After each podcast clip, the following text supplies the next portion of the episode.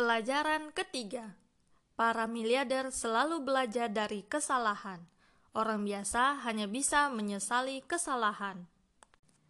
A man must be big enough to admit his mistakes, smart enough to profit from them, and strong enough to correct them. By John C. Maxwell. Setiap orang pasti pernah melakukan kesalahan karena manusia memang makhluk yang tidak sempurna. Akal manusia terbatas, meskipun terus berkembang. Walaupun demikian, bukan berarti kesalahan tidak dapat ditebus atau diperbaiki. Setiap perbuatan yang Anda lakukan tentu memiliki banyak celah yang dapat membuat Anda melakukan kesalahan. Oleh karena itu, Anda perlu waspada dan memberikan tanda agar tidak mengulangi kesalahan yang sama di lain waktu. Orang-orang biasa sering kedapatan melakukan kesalahan yang sama. Mereka memang menyesali kesalahan yang dilakukan, tetapi malah melakukannya kembali di lain waktu. Contohnya saja, orang-orang biasa sebenarnya mengerti bahwa menabung tidak akan membuat mereka kaya dalam sekejap. Tetapi kesalahan ini dipertahankan terus dan tidak ada langkah baru untuk menggunakan strategi berbeda selain dari menabung. Alhasil, tabungan itu hanya mengendap di bank, tidak terkelola dengan baik, dan kemudian dipakai sebagai penambar keperluan dan keinginan hidup. Jadi, wajar saja apabila orang biasa mempunyai pepatah, uang datang dan pergi. Mengapa hal itu terjadi? Orang biasa selalu dipenuhi ketakutan untuk memulai sesuatu yang baru. Alhasil, mereka lebih memilih untuk menyerah dan hanya melakukan hal-hal yang mereka tahu saja, meskipun mereka juga tahu kalau hal-hal tersebut adalah sebuah kesalahan. Di sisi lain, para miliarder juga bukan manusia yang sempurna. Mereka adalah manusia biasa yang secara umum pernah atau bahkan sering melakukan kesalahan dalam melakukan suatu investasi, bisa saja mereka terjebak dan kemudian mengalami kerugian. Namun, yang membedakan para miliarder ini dengan orang biasa adalah mereka memiliki mental baja yang tidak mau menyerah begitu saja. Mereka selalu melakukan otokritik atas proses dan kebijakan-kebijakan yang mereka pilih. Apabila menemukan kesalahan, para miliarder akan memperbaiki kesalahan tersebut. Setelahnya, mereka akan kembali memulai prosesnya dari awal hingga akhirnya berhasil. Tetapi, apabila dalam evaluasi tidak ditemukan adanya kesalahan, mereka akan mengambil keputusan bahwa investasi itu yang salah. Jika demikian, mereka akan menghentikan kegiatan tersebut karena memang tidak akan mendatangkan keuntungan sama sekali.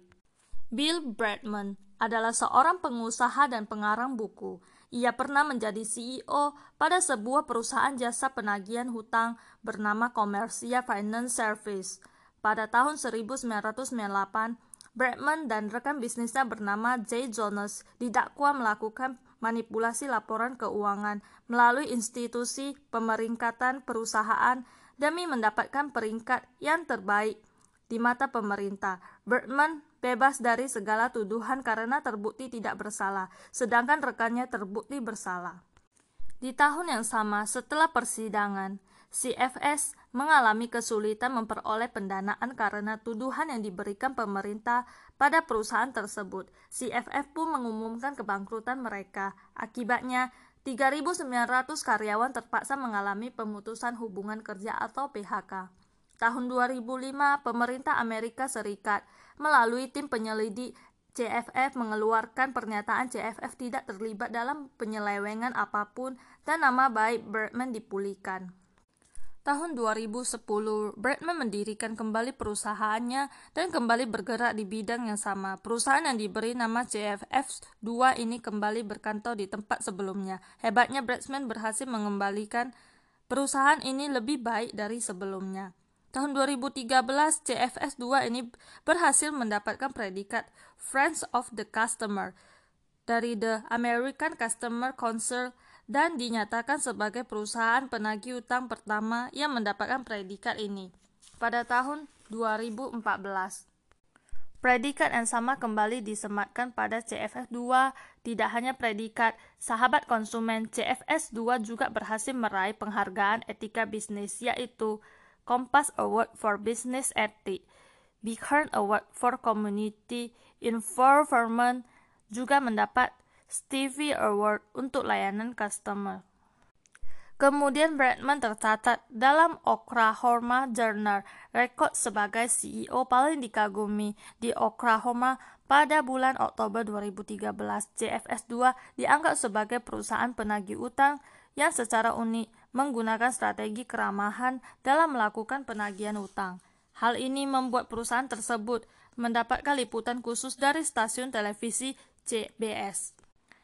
Dari kisah Bergman ini diketahui bahwa seorang bisa bangkrut akibat kesalahan strategi yang pernah dibuatnya, khususnya dalam memilih rekan bisnis. Untung saja Bergman tidak kapok dan bangkit kembali di bisnis yang sama. Alhasil ia mendapatkan keberhasilan luar biasa, nama baiknya dipulihkan, dan hartanya pun bertambah banyak.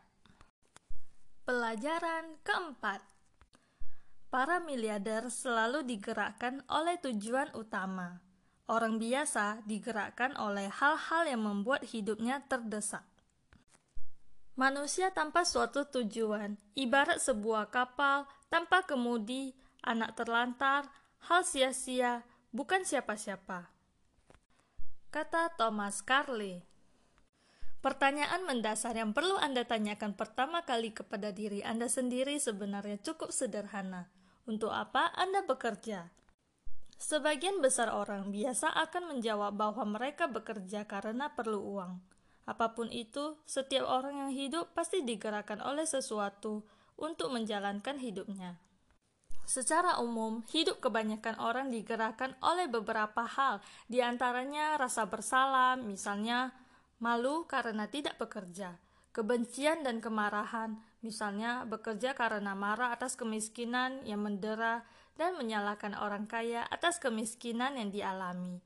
Rasa takut, misalnya, takut kehilangan uang, tabungan, sehingga pikirannya pun tertutup untuk melakukan investasi.